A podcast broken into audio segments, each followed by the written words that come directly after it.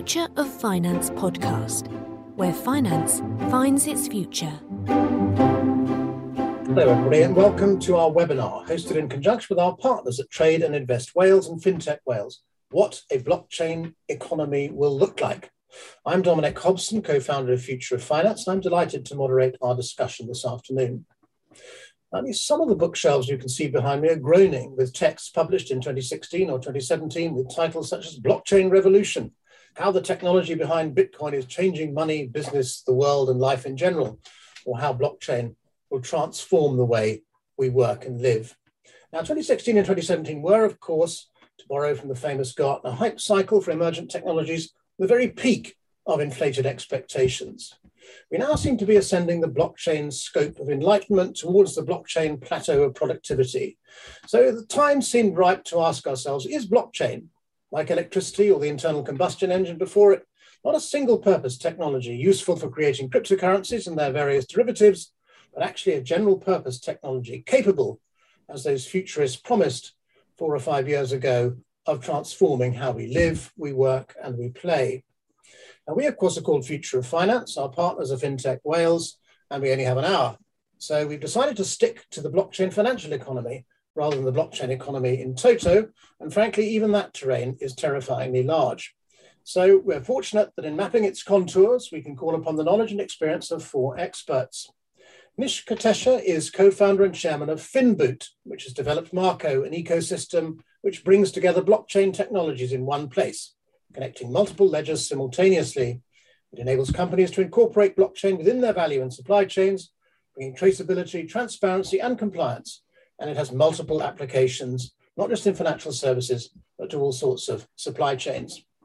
Matt Shields is Director of UK Operations for Simba Chain, which is a cloud-based enterprise platform which aims to make blockchain adoption straightforward, secure, and scalable through the use of a low-code smart contract designer a unified API, and support for multiple blockchains.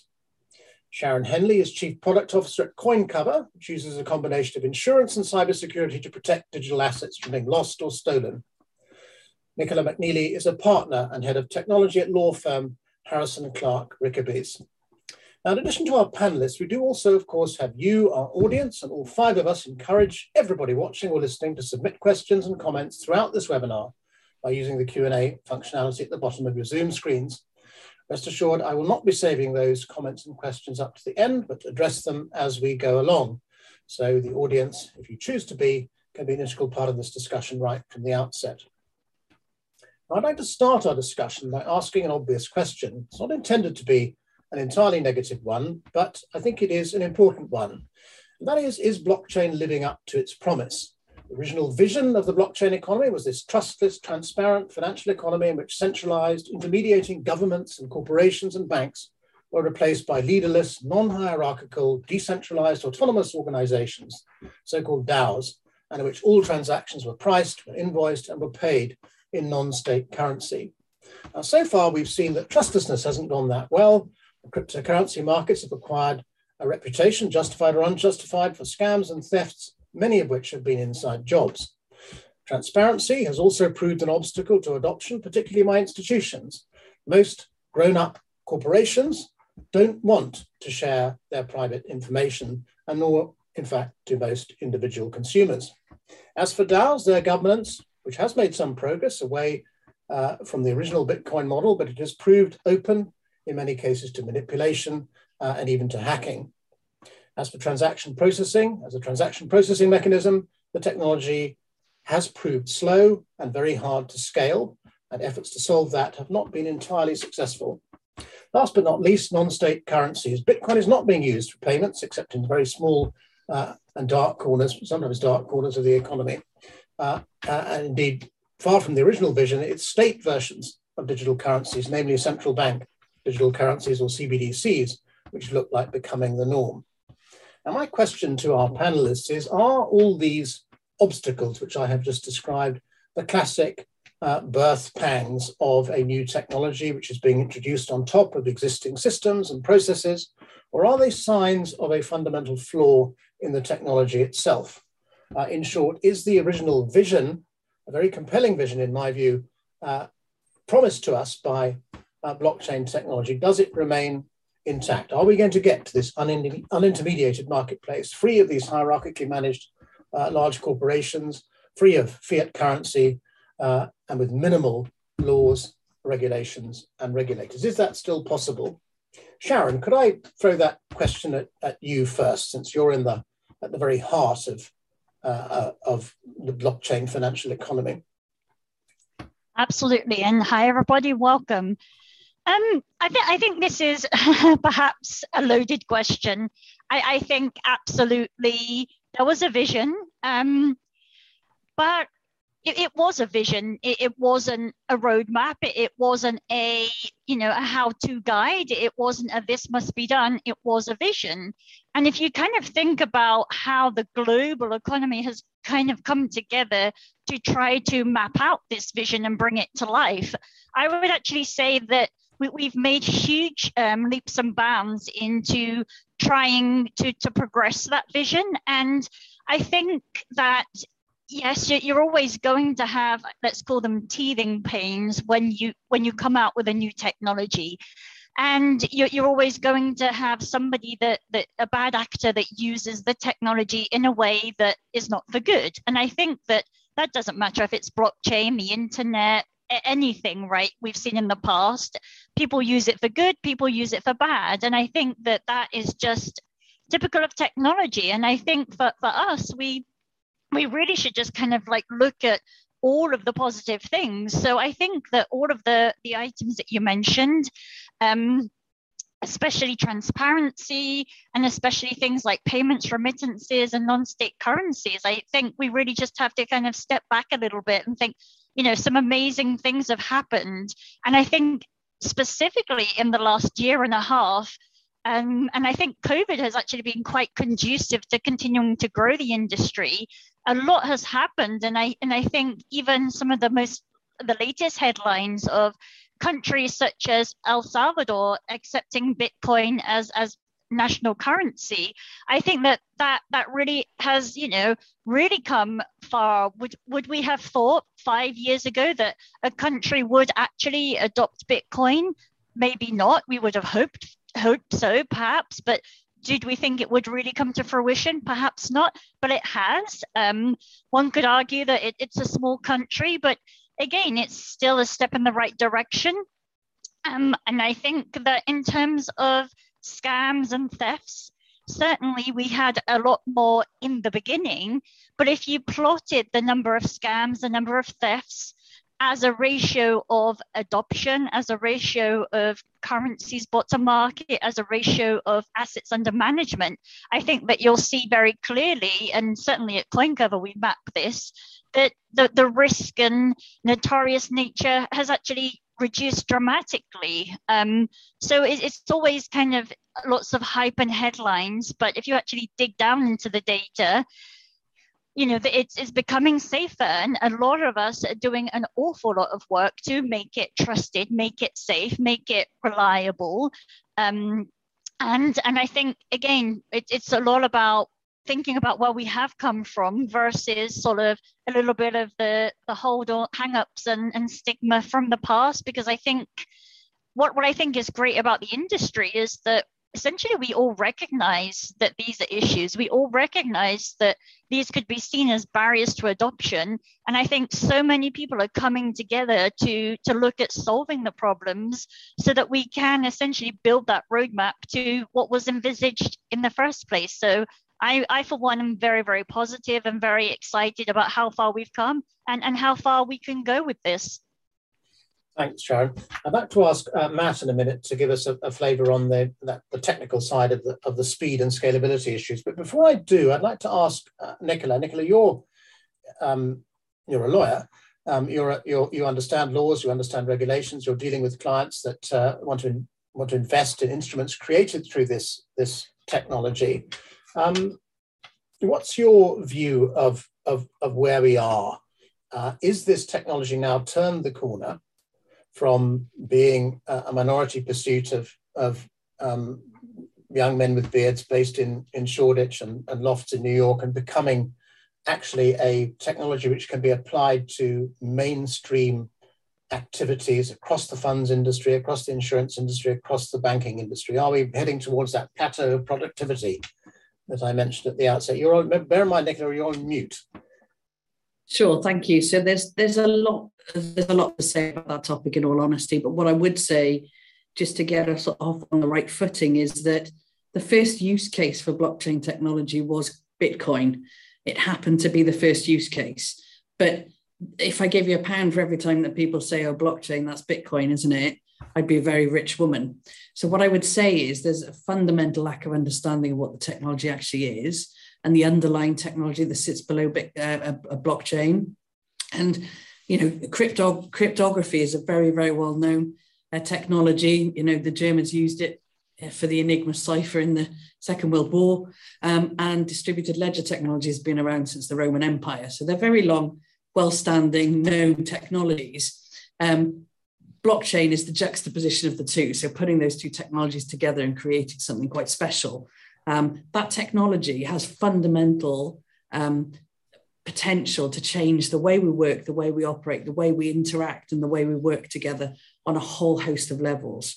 So, Bitcoin is one use case, and it's the first use case. Um, and it has a very utopian view as to what to what Bitcoin should be, with the you know the the, the open, permissionless, um, government, government, excluding government, excluding central control um, vision. Um, but that doesn't mean that the technology can't be used in a, in a more commercial sense, in a permissioned way, in permission blockchain, in private blockchains. So the technology itself is fundamentally sound, but I think people have a lack of understanding about what this technology actually is. Much the same, I would say, as when when we moved to cloud computing. So I remember having conversations um, about cloud computing back in the day, and people just didn't see the need, didn't see the benefits, didn't see the use case. It's taken 10 to 20 years to get where we are now, but cloud is the norm. So, what I would say is that I've been working in blockchain since 2013, and I've literally seen the world change in that space of time. So, lots of people have um, been actively working towards making this a reality. And I think that um, that that seismic change has already happened and it is happening and it will it will continue. So you know the predictions for the income that will come from the blockchain industry is 3.1 trillion us dollars by 2030 so if you think about that um, that's only eight that's eight nine years time. Um, so that's that's seismic that's huge.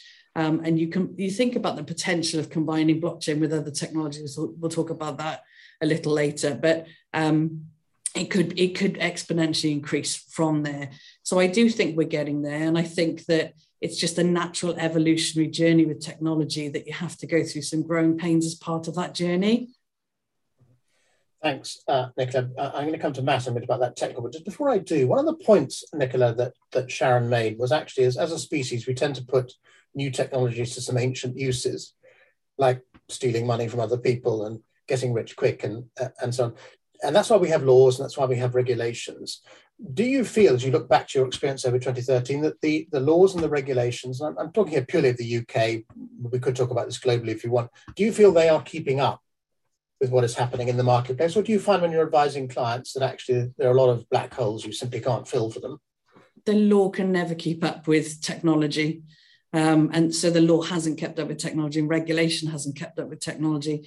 But I think the regulators now are trying to engage with, the, with technology businesses to understand better and to engage better and make sure that they regulate in the right way. Because if you don't regulate in the right way, you stymie um, innovation. And that's a really bad thing because there's a huge potential global um, market for blockchain. So if the regulators get it wrong, then they lose massive contributions to GDP. So the regulators have got to get it right, but the law will never be there. It's always behind.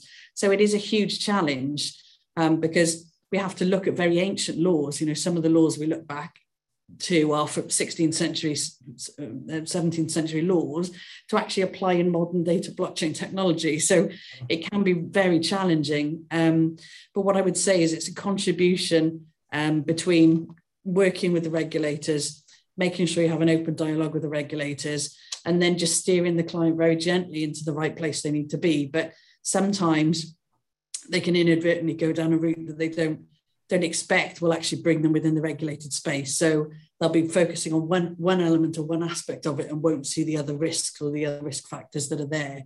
So it is difficult. It's really difficult to navigate that space. And you're continually dodging the landmines. Um, that's what I would say.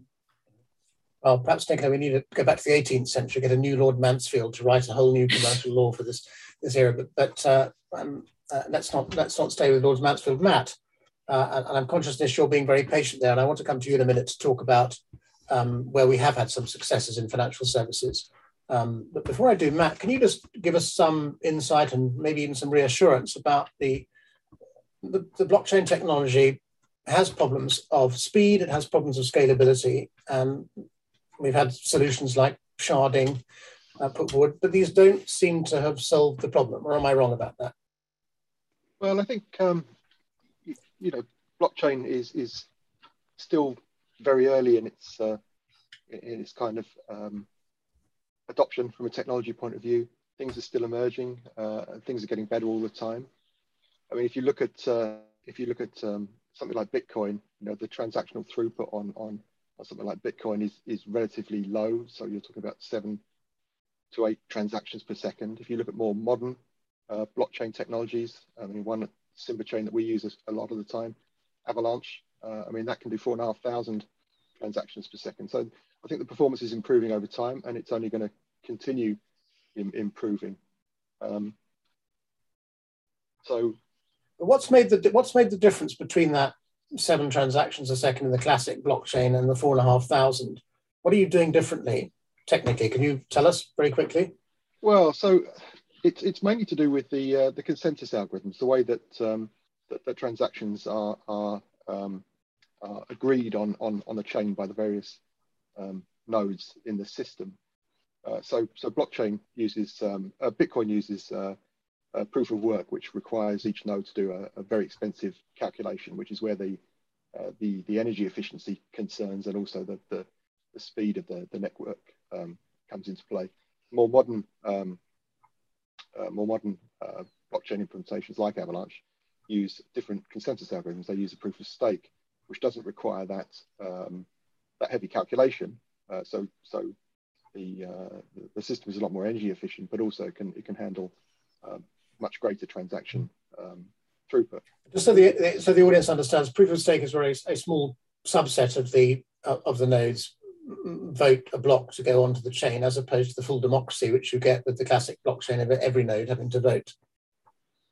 So well, proof of stake. I appreciate, my, I appreciate I'm speaking metaphorically here. But, yeah, uh... no, so, so, for, so, for, proof of stake, a, a, validating node, so a node that's, that's validating the transaction that's being written to the chain, has to has to stake, has to um, uh, place an actual value um, against that against that transaction. So they use pre-mined coins. So there isn't a mining process. You're not generating you're not generating um, new coins as you do with a with a with a proof of um, uh, a proof of work system, you, you have got these pre um, pre-mined coins, and you stake those against the the transactions that you're making or forging. They call it forging rather than uh, rather than mining for the for the transactions.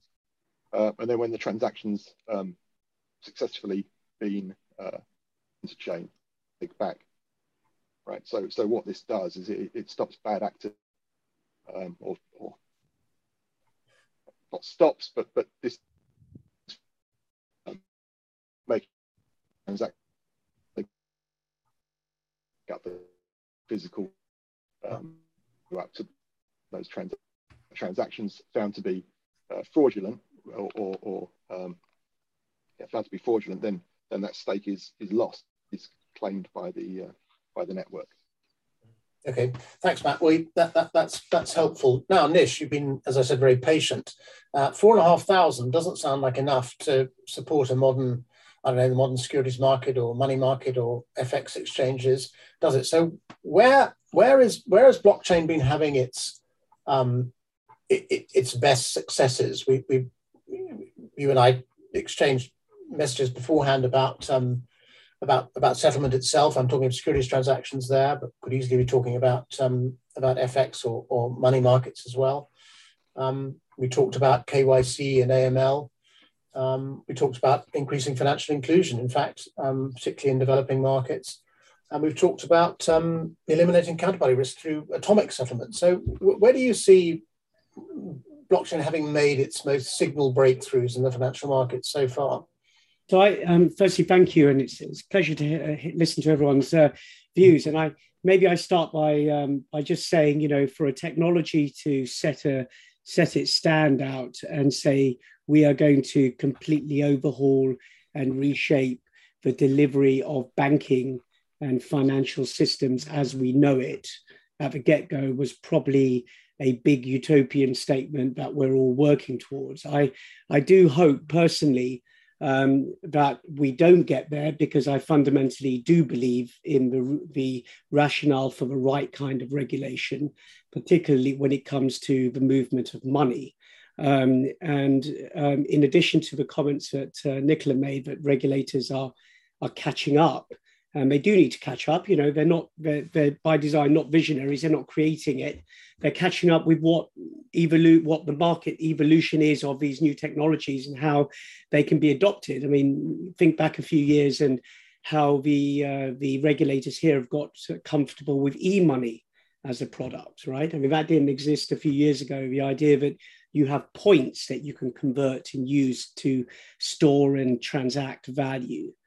But going back to the beginning, um, blockchain's vision was never going to be overnight. Um, but blockchain as a technology's vision, which is to change and revolutionize the way we bring trust to data, is something that is happening today. And it's, um, it, it's industry agnostic. Um, we ourselves at Finboot have use cases and clients operating in the legal sphere, in supply chains and oil and gas and chemicals and airlines um, and financial services. Um, the point here is bringing trust to data.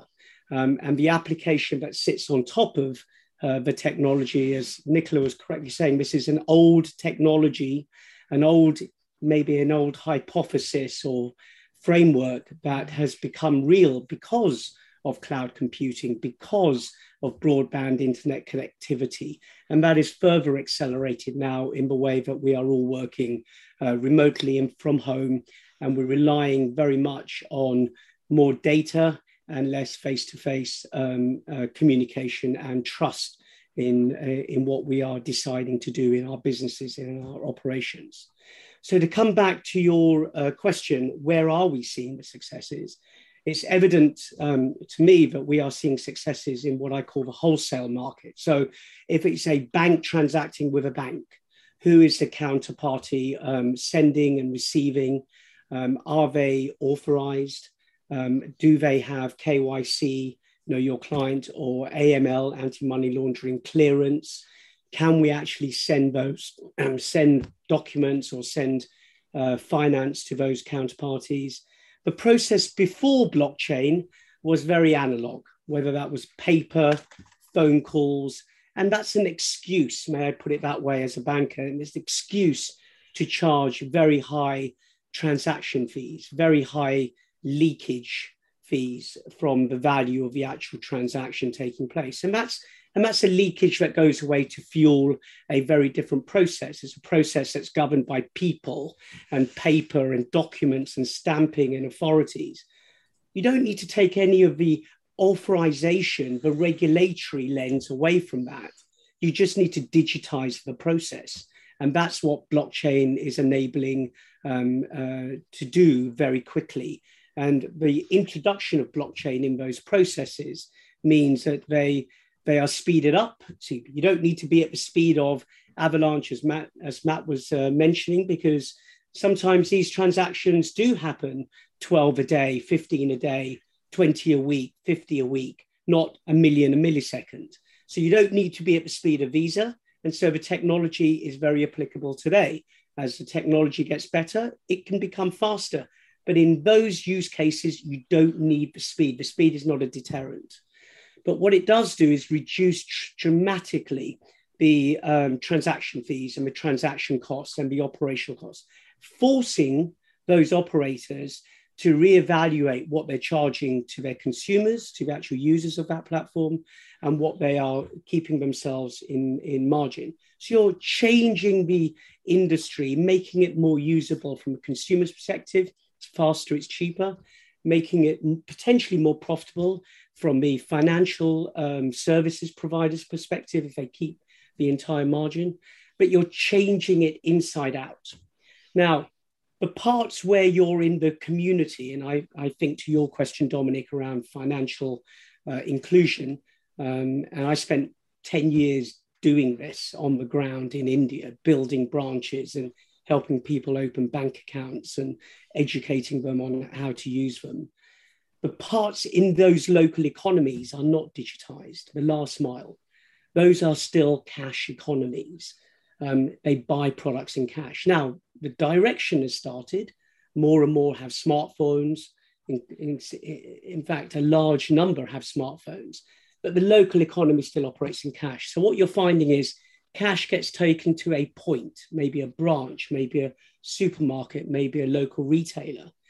From that point, it gets digitized and can be digitized using blockchain. So the reduction in fees, reduction in costs, reduction in speed or acceleration speed happens through that wholesale point to the other end, where that uh, digital signal, the digital file needs to be converted back into cash and used in the local economy. So as local economies are moving, but not at the same speed as blockchain and the introduction of that technology, but point to point in the banking systems, as it were, blockchain is changing and revolutionizing the way that we move and communicate money to each other. Um, I'd like to get Sharon's view on that financial inclusion point. Before I do, Nish, could I just ask you, you, you've got direct experience of doing this on the ground. My observation is it's much easier to innovate in marketplaces where there isn't an established financial services industry, established networks, established financial institutions. I'm thinking here of, of, of say, Africa, for example, and the M-Pesa system, where the, the, retail banks have in effect been bypassed uh, by telcos, if you like, um, because they were able to deliver a service. Everyone had a mobile phone, but not everyone had a bank account. Is it is part of our problem in a country like this that actually there is just too much legacy system and institutions in the way? It's a very good point. Um, I would disagree. Um, and the reason I disagree, I mean, even if you look at M-Pesa, so uh, M-Pesa, um, a, a, product of Safaricom telco, and prior to that, a product of Vodafone partnering with DFID to look at an innovation project in Kenya, which no one else wanted to fund. So it's come a long way, and it's now become the de facto payment system uh, in uh, in Kenya, and it's expanding around the world but interestingly, it's not had the same success outside Kenya. And part of the reason is the regulators caught up. And I'm not saying what M-Pesa did was wrong, but when it started, the regulators arguably um, may not have fully understood the potential scale and impact that this payment system would have. But it is a payment system, it is not a bank. And there is a big difference. Um, and I will put it from the eyes of the consumer, if I may when I was building our operations in India, um, I realized straight away that while my business may fall over, the risk to the consumer cannot be one that if I go, they lose their cash, they lose their deposits. That is paramount. And in effect, what regulation does is secure those deposits, secure those banking um, uh, deposits you have against the government's balance sheet. And if an individual institution falls over, the consumer must not be put at risk. So, an, environment where you don't have that kind of insurance or regulation um, puts consumers at risk. And particularly when you're dealing with those that are most vulnerable in our communities, that is a risk that I think is not acceptable um, and shouldn't be misrepresented by any organization. We are seeing a lot of that happen in the UK as well as outside the UK, where customers think they're opening a bank account with security and insurance protection by the government. Should something go wrong, they are not. They are not protected. And that's where uh, the whole growth of this tech type of technology is also put at risk because of bad actors. Thanks, Nish. Now, Sharon, you you you heard Nish there talking about um, about financial inclusion, among other things. Uh, do you have um, a, a, view that this is one of the major benefits of this technology and the ability of an organization like yours to, to make to give people the assurance they need to get involved in it? Uh, um, yeah, absolutely. I, I think it's one of the promises of, of blockchain cryptocurrency in, in the financial space. And I think unfortunately the, the kind of the phrase banking in the unbanked just gets used way too much and it, it kind of tends to be an awful throwaway statement these days. But I would agree with everything that, that Nish has said. And I kind of actually have a, a little bit of two different hats on with this. So at CoinCover, we we embrace regulation we and and we we look at how we can make cryptocurrency safe and it's not just about building new faster smarter technologies. It's also aligning with with regulatory regulatory controls such as kyc and the the insurance product that, that we have it took us a little while but we actually consider ourselves like the FSCS or the in the US FDIC equivalent for cryptocurrency. And that basically is we keep your funds safe because we we absolutely recognize and we've done a lot of research and we, we understand that people want to get into crypto, but they they're fearful of hacking, of risks of losing their money, of not knowing what they're doing, of the lack of control. And so we absolutely in, embrace regulatory control. So in terms of CoinCover, we absolutely looking at making it safe. Um, but I, I, also actually am on a board of directors of a company that's looking for financial inclusion and is is looking at blockchain crypto usage for kind of the payments and remittances um, cross border. And I know that a lot of businesses are doing that. But I think it's also important to understand again that you have to look at the whole ecosystem and the laws and regulations of the land. So, yes, we, we understand that usually in developing countries, they can often leapfrog the technologies and, and go straight to a dumb phone or a smartphone, which can become their, their payment gateway or their banking gateway. But it's not just as simple as putting the technologies in place. You, you still have to make sure you're compliant. You still have to do KYC for the customer, you still have to make sure that even if you've got a mechanism to back up their money, to re- return their money, that you've got KYC to make sure it's going to the to the right person. So it's it's we all have to kind of look at this as collective in that we, we look the technology can't stand alone just like the regulations can't stand alone and i think also one thing to point out is that it's a very global economy. And I think one of the we, have got lots of different entities. So, like the FCA or the SEC, or every, every country essentially has their own regula- regulators. And we also have to think about, well, how this actually works on a global scale, because the US, the SEC might do something that is misaligned with what China is doing or what the US, the UK is doing. And so it will also be a great day when those sort of like regulations get a little bit more aligned so that we understand collectively globally what is a security what's an investment. It's it's all up in the air and right now it's it's so hard to actually understand where we sit and I think a lot of people think that we're we're anti-regulation, and I think a lot of people are actually very pro-regulation. We just want some guidance, want some direction, want some clarity, because pretty much I think most people that I know are happy to play within the rules, but they just need to know what the rules are. So I, I apologize that's gone a little bit off off track, but in terms of financial inclusion, absolutely, this is a promise of, of blockchain, and I do truly believe that we will deliver it, but we, we have to deliver it beyond just new technology and disintermediating people and taking out the middleman. We have to completely look at the whole ecosystem.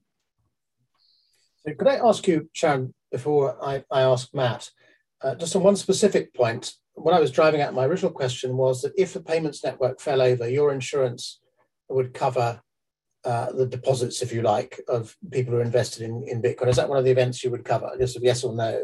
Or... Yes, yes, it is. I mean, there's it kind of depends what you mean on fall over. So in terms of cryptocurrency, the two biggest risks that we cover are either lost access. So obviously, with a crypto wallet, you've got your own keys. And if you lose your keys, or if the payment gateway loses the keys and there's no access to the crypto, it's kind of still in the wallet, it's just not accessible. We cover that. We, we allow for accessibility. And then the second part is for theft, internal collusion of what happens if the cryptocurrency is actually stolen from your wallet. So it, it we, we covered both risk vectors. So it sort of depends on what you mean by the, the payment gateway falls over. But if they go out of business, if there's internal collusion, they run off with the crypto, um, yes, we, we, we cover that. And just before I, I, I, go back to Matt with another technical question, are, are, you were you convinced by his answer about the difference between proof of work and, and proof of stake? Are these long-term solutions to problems with speed and scalability in blockchain technologies? Well, I think the the proof of stake basically means that if you want to be a miner, you have to have you know skin in the game. So you put down some money, you buy the, the tokens, you you put you put the tokens, you stake them in, in a node and you start mining. And that basically, you know, you, you become part of a community then. And so you're encouraged to do the right thing because everybody has skin in the game. And that is one of the aspects of why moving to proof of stake. Um, and so, yeah, absolutely. I, but we, we talk about, we, we talk about the networks like Ethereum and again, it's, it's not static, right? It, it's a vision and they all have a different roadmap and we hear a lot about level two scaling. Um, we, we talk about roll-ups, etc. And I, I, won't go into the technicalities of, of what they are, but they're basically lots of different players, hundreds of them, all looking at solving the problem of scalability, having more transactions. And it's it's still a work in progress. And when when we were talking about it earlier, you know, I think it's just the analogy of those of us that are old enough to have maybe you know used a 386 or a 486 computer you know 20 odd years ago you know we paid an awful lot of money for two megs of ram four megs of ram. And then every time you know windows or apple updated you kind of needed more ram and you needed a bigger hard drive. And it's it's only really i think been in the last five or so years that nobody actually knows anymore how much ram they've got in their computer. It just works right? And I think that's the same here is that there's teething problems, there's scalability, there's speed, and we're solving those problems in, you know, three, five years, it'll be a no question anymore. It'll just work. It's it's just about where we are in the technology adoption curve, where we are in building it out. But we will get there. I, I'm absolutely confident. It's just evolution growing pains. Thanks, Sharon. Um, we're on a journey which uh, uh, an evolutionary journey towards better technology. Matt, could I ask you about two other technical issues? One is the, the very high transaction costs you see in, in classic blockchain, these, these so-called gas fees, which are way higher than you get in orthodox uh, financial markets. That's one technical issue. The other is this growing problem of incompatibility between blockchain protocols. You've got different types of protocols which don't enable you to move these digital assets freely between them. Uh, now, I, I, imagine solving these problems is part of the same journey that Sharon has just described, but how far along on the journey of solving those two issues, high transaction costs and uh, incompatible protocols, are we? I mean, if I take the let's take the second one uh, to start with the incompatible protocols. I mean, there's different ways of of, of approaching of approaching this, right? So, at um, at Chain, you, you know, we we provide a, a, an enterprise platform that's actually blockchain agnostic. So we support at the moment um, nine different blockchains uh, with a with a roadmap to support um, a number a number more. And as as new blockchains come along and old ones um, fade into the background, you know we, will be adopting newer blockchains. So you know fr from our point of view, um, we can uh, using our technology we can we can bridge those those different blockchains. So we have uh, um, uh, we have we have uh, a, a, database that connects to to two blockchains, say, and and can merge that data into a single place. So you can so you can transfer the data. You can see the the data across across multiple blockchains in a in a single place. Now that obviously is relying on on on a technology layer above uh, the, the, blockchains them the blockchains themselves. I mean, you can talk about actual protocol level um, interoperability, but the problem with that is it's, it's the same as the classic um, it's a classic interoperability problem, right? So so every time you every time you want to you want to make one blockchain compatible with another blockchain, you've got to build an adapter between those two blockchains. Every time a new blockchain comes along, you've got to build a new adapter. If you if you if you if you work with um, uh, a, a, bridging technology like Simba, like Simba's enterprise platform, then you're building against that against that platform, and then as new blockchains come along, and as you want to interact with with with new blockchains, you're using the adapters within the platform rather than having to write those um, write those adapters every time you want to you want to do that um, uh, to do that compatibility. Um, and if you move on to, to, to sort of gas fees, again, those things are getting better with the newer evolutions of blockchain technologies. Again, the, the, the, one that we use commonly, Avalanche, the transaction fees on that are, are far, far lower. I mean, I think the, the, the current transaction fees are, are, tens of cents rather than, you know, tens of tens of dollars, which is where uh, Ethereum um, mainnet is. So, you know, as, as these new as these new blockchain technologies come out, things will get cheaper, things will get faster, uh, and it's just a matter of being able to, to pivot and adopt those those technologies as they come along. Thanks, Matt. Um, Nicola, uh, you heard Sharon say that actually a lot of people operating in the blockchain uh, universe actually want to be regulated. Do you see a process of convergence going on here in which the traditional regulated industry is kind of getting closer to the upstart revolutionary blockchain uh, world uh, and both sides recognizing they have something to learn from each other and that if they pool their knowledge and uh, and indeed their client bases they might create something genuinely valuable to consumers and to companies so that's a really big challenge because um, because potentially this technology completely disrupts financial systems. So potentially this technology could displace a lot of those uh, long-standing institutions. So and also intermediaries, so merchant acquirers, payment services, all of that. So potentially there's a there's a risk there that those industries could could be displaced by new technology. Um, so it's it's it, there's a number of different uh, there's a number of different routes. So you either you either adopt the technology early and you engage with the tech disruptors that are that are operating in your market and you gain gain advantage there by buying them, which is what a lot of businesses are doing. So there are large corporates buying out tech businesses that can help them make sure that they're still surviving in 10, 15 years' time. Um, and there are others that are putting their head in the sand and being ostriches and ignoring it and just say, well, we'll just continue on market dominance and they won't ever get market traction or they won't get to where they need to be and ignoring the problem. And then there's other people that actually are actively engaging in the industry. So, you know, Corda, for example, is, is a consortium of lots of big banks and financial institutions who've built out a permissioned um, private blockchain.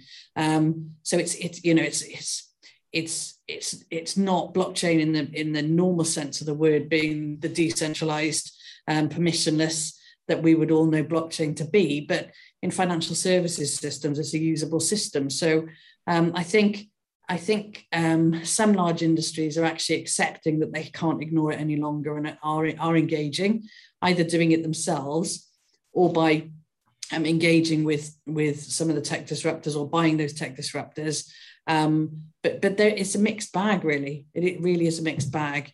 Um, I think there are still people that think that um, the, the, the, the tech the technology is too far uh, too far from being adopted purely because we have no consistency in terms of global regulation, and that is the biggest challenge.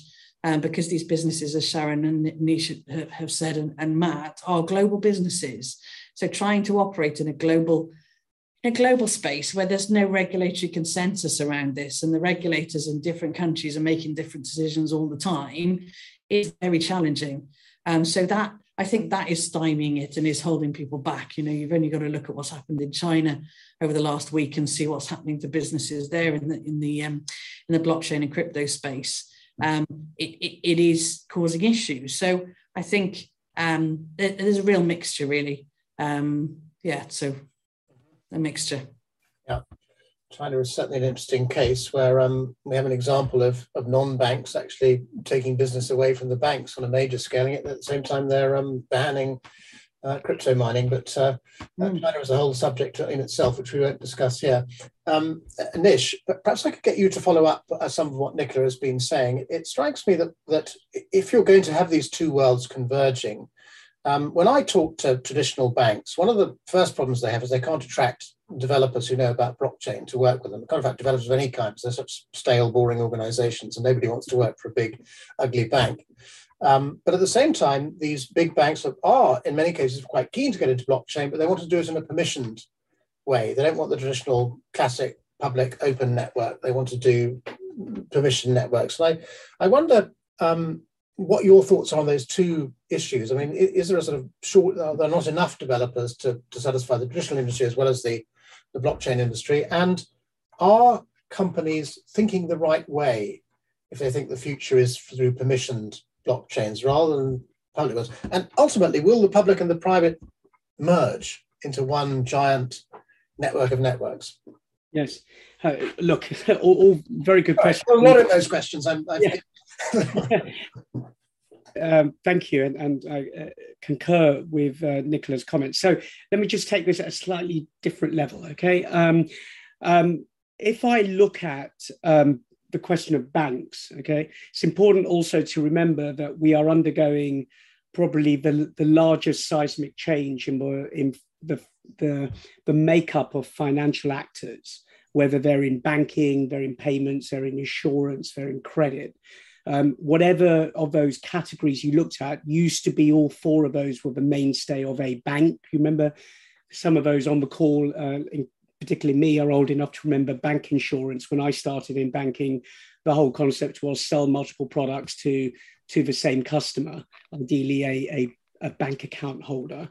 And as lose money on the bank account, so you could sell them other things. Yeah, mm-hmm. absolutely. And then as regulators kicked in, we said, well, actually, you could, you can't. You know, you need a different type of protection and regulation for an insurance customer as you do for a bank, uh, a, a, savings holder, and so on. Um, but in today's world, we have a myriad of actors who provide banking, deposit facilities. We have a myriad providing insurance. We have a myriad for payments.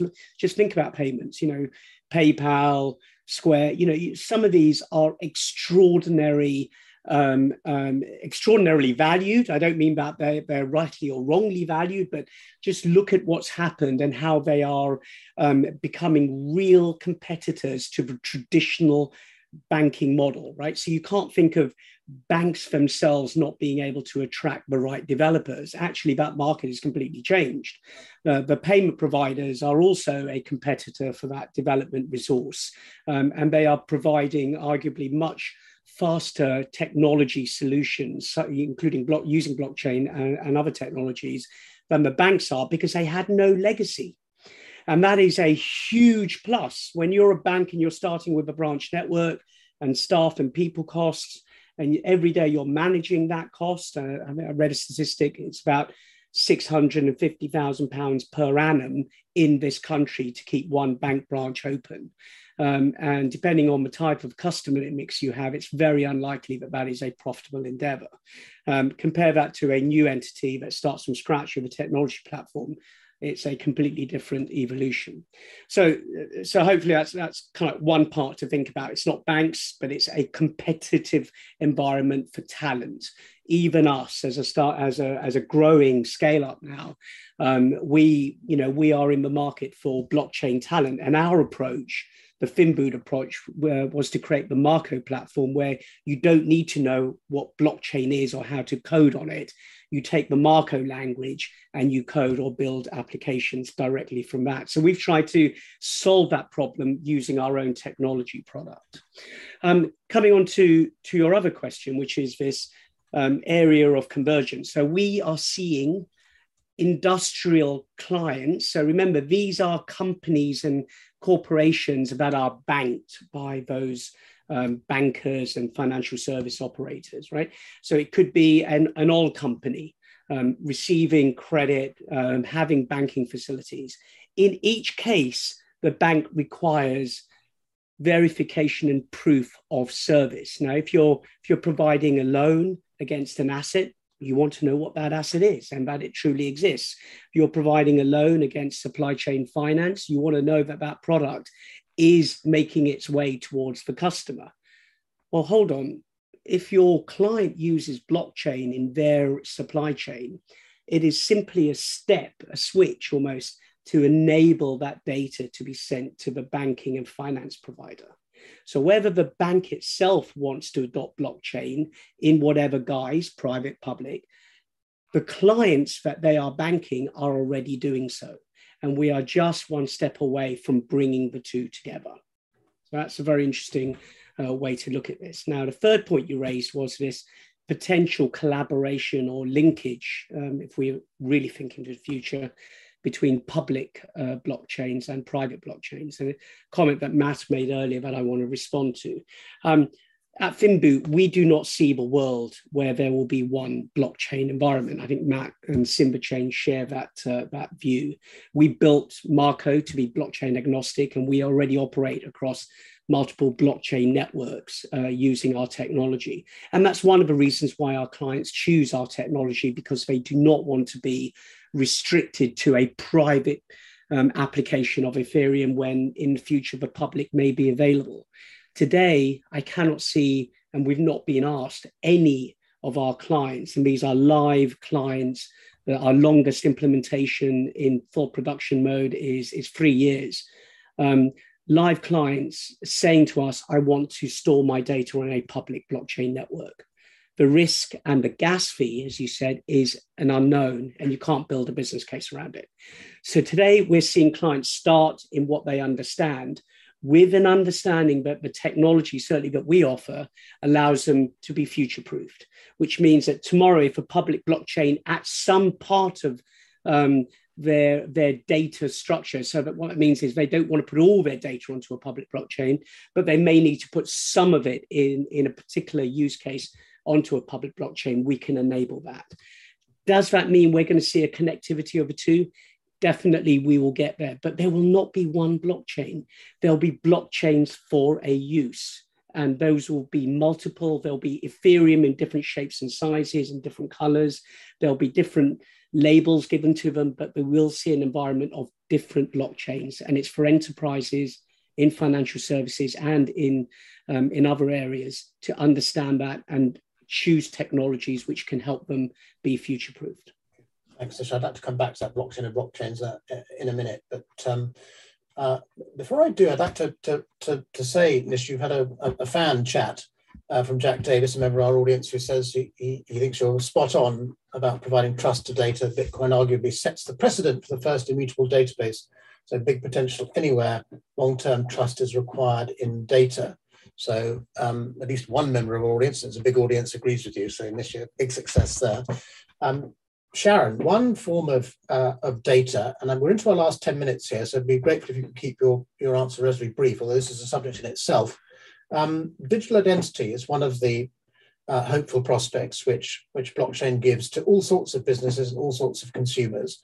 Um, is that um, the solution to the problem which we've discussed this afternoon of corporations being anxious about, uh, about privacy, about bad actors, about onboarding people who turn out to be financial criminals, and so on. Can it solve all those problems?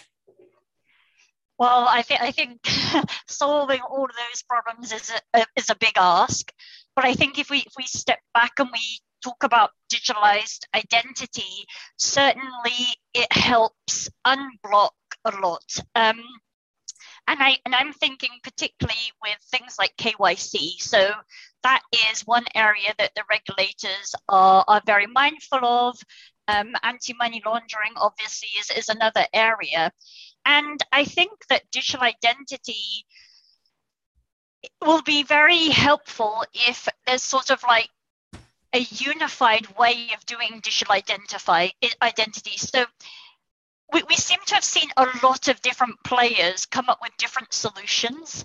And the thing is that they're just kind of like not interchangeable. So I might need to sign up with a digital identity for one platform, and then there's a different flavor for another platform, and they, they just kind of like don't cross over. So this is like a really difficult one because I think personally, I feel that that probably needs to be sort of like government or country led in that you have probably a national standard for digital identity that then can be used on on blockchain. So i think it's a little bit chicken and egg. We sort of need something that's interoperable between different chains between different countries um, and then i think it does unblock a lot of a lot of problems um, but it but it's not a solution that, that is going to solve everything. Um, I think it can help. I, I think it can give some people anonymity when they're doing transactions on blockchain, but it also enables. Um, we talk a lot about zero knowledge proof, which basically is proving who you are without disclosing information is is is kind of a, the crux of it which i think is is great and i think that that will also open a lot of doors but in in again, this is a subject that could go on forever, but I, it, it's not the be all and end all. It it will help, but not it, it won't be the whole solution. Mm-hmm. Thanks, Sharon. Um, we're now into our last five minutes and four minutes to be precise. Um, Matt, uh, um, a, a, last question for you. One of the things Nish said there was that um, uh, the application he's built, the great thing about it is you don't have to know how to code. And is the missing piece I think this often when I look at what's going on in, in blockchain, in DeFi, and elsewhere. It's almost like it's another world. Is the piece we're missing here some very simple interface structure that enables anyone to use the blockchain technology? So we'll be indifferent to whether it's blockchain or some other technology underlying the application that we're using. And how close are we to getting something like that? Yeah, absolutely. I mean, you can draw you can draw the analogy with um, with the original internet, right? So when you when you first started um, using the internet, you needed to know about all the all of the different protocols and how they how they interacted, and using that was was quite arcane. And I think I think blockchain is is the same at the moment. It, it, if you're if you're working with blockchain natively, it, it requires quite a lot of skill, quite a lot of knowledge, and quite a lot of experience. Um, at Simba Chain, that's that's one of our sort of reasons for being. That's what we try and do. So so we provide um, uh, a way to interact with with blockchain in in a much more developer friendly way. So we provide a uh, uh, an automatically generated um, unified web service API to any smart contract. So you, part, you point Simba Chain, the Simba Enterprise platform, at a smart contract on on uh, on a blockchain network, and it will generate a RESTful API that pretty much any developer should be able to converse with. And, and, and along, along, with that, we've got a, um, a graphical uh, tool for being able to graphically build smart contracts, which means that non-programmers can build smart contracts, right? You don't need to know about the the, the, the language that you need, the, the, Solidity language that's used to uh, to write smart contracts. You can just use this graphical tool. If you understand your domain, you can build your own smart contracts, deploy them to a to a, a blockchain, and, and off you go. And I think as as we as the sector matures, you will get more more and more tools like this that will improve this. That that just means that the the actual blockchain, the blockchain technology itself just fades into the background. You don't see that anymore. You, you're, you're talking to these, these much um, simpler and, and more uh, developer friendly uh, APIs and tools. Thanks, Matt. We haven't really had time to talk about smart contracts, which would again could be a, a, a webinar itself. Um, a last question for you, um, Nicola. One of the ways perhaps to make blockchain technology friendlier is to is to make greater use of, of artificial intelligence, of, of AI. Are you seeing among your clients use and rising interest in in in AI in their in their day to day business and how it might interact with blockchain or not? So I think it's quite early days in terms of the interaction, but what I would say is that I think the evolution of adding together blockchain and AI is similar really to adding cryptography with DLT. I think it potentially has that much of a dramatic impact. And the reason is I think it's the perfect combination. So you put blockchain, which is your de- decentralized encrypted data piece, going back to what Anish was saying about data and trust in data. And then you put that with AI, which is your engine or your brain, which enables data analytics and decision making from that data set. So you put those two together and it's got this perfect symbiotic relationship. So it's it's still very new. So there are people doing this. So there's there's a business called SingularityNET, uh, which is creating diverse data sets, combining AI and blockchain. Um, uh, and, and there are other use cases. So, for example, um, data protection. So, to encrypt storage of sensitive personal data, you'd use blockchain and AI, and then you can use those data feeds to continually improve and continually learn using AI technology. Monetizing data, you know, monetizing data by Facebook and others is a huge piece.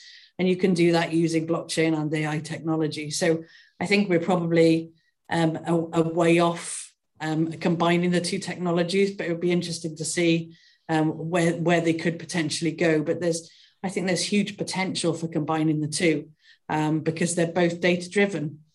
So you've got the encryption of data, and then you've got the analytics of data, um, and you put those two together. It's very, very powerful.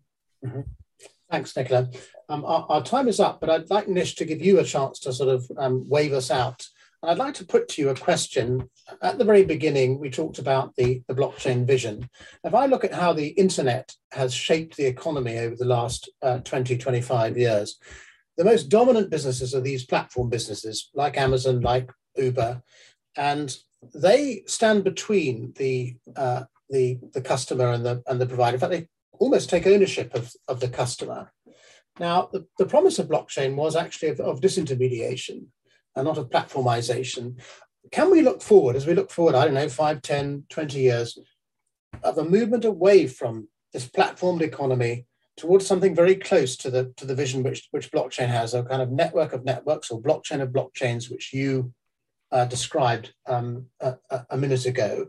Um, and I, and I see large corporations investing. A lot of them still talking about platforms. Are they kind of um, fighting yesterday's war? Uh, should they actually be thinking more about this this the blockchain vision of decentralized um, peer-to-peer future or not? Yeah, and I think I think there's a lot there's a lot of themes that you you mentioned in that, but let's just if I sorry, I wasn't very articulate, but I hope I try and reconcile to platforms versus network of networks is what I'm really trying to yeah, say. Absolutely, I like that analogy. A network of networks, whether that's peer to peer, that could be an application in it. You know, that's um, is that the direction we're heading in? I certainly hope so. Um, it doesn't mean, to my earlier points, that I see the world without or disintermediating by accident or by design the regulatory environment. Um, as I said earlier, I think in certain cases it's very it's very critical. But you're right. Someone like an Amazon going direct, someone like an Apple going direct, and their ability to bring an Apple Pay and their ability to then move an Apple Pay into replacing um, our banking systems. You know, um, I think the biggest opportunity and challenge for us to say we are absolutely moving to a world of network of networks is one where the central banks disintermediate the banking system in itself and have direct consumer wallets, which is what's being envisaged by central bank digital currencies. Um, imagine that we, you know, uh, if you're a central bank, you no longer need to rely on the banks telling you what's going on in the economy um, and being that flow of liquidity back and forth to manage peaks and troughs um, uh, in, in general economic uh, movement, but you can do it direct. And that's quite a, a, scary and yet exciting prospect. And if that's if that if that's the end of the curve, there's a long way to go, but you can see that that direction is now becoming more evident. And whether that's in two years, four years, it's not 10 years. Um, but we're heading in that direction. So, yes, in short, networks of networks, and I think they will be blockchain networks, is the direction of travel. Thanks. It's a lovely paradox to end on the central bank as the key to decentralized uh, economies. I love that idea. Um, sadly, I think we must stop there, uh, although there's still lots to talk about. Um, uh, I'd like to thank our panelists, uh, Nish, Nish um, Kotecha from Finboot, uh, Matthew Shields from Simba Chain, Shan Henley from CoinCover, and Nicola McNeely from Harrison Clarke Rickerbys. And uh, thank you to our audience as well for, for listening and for your, your comments. But for now, it's goodbye from the five of us.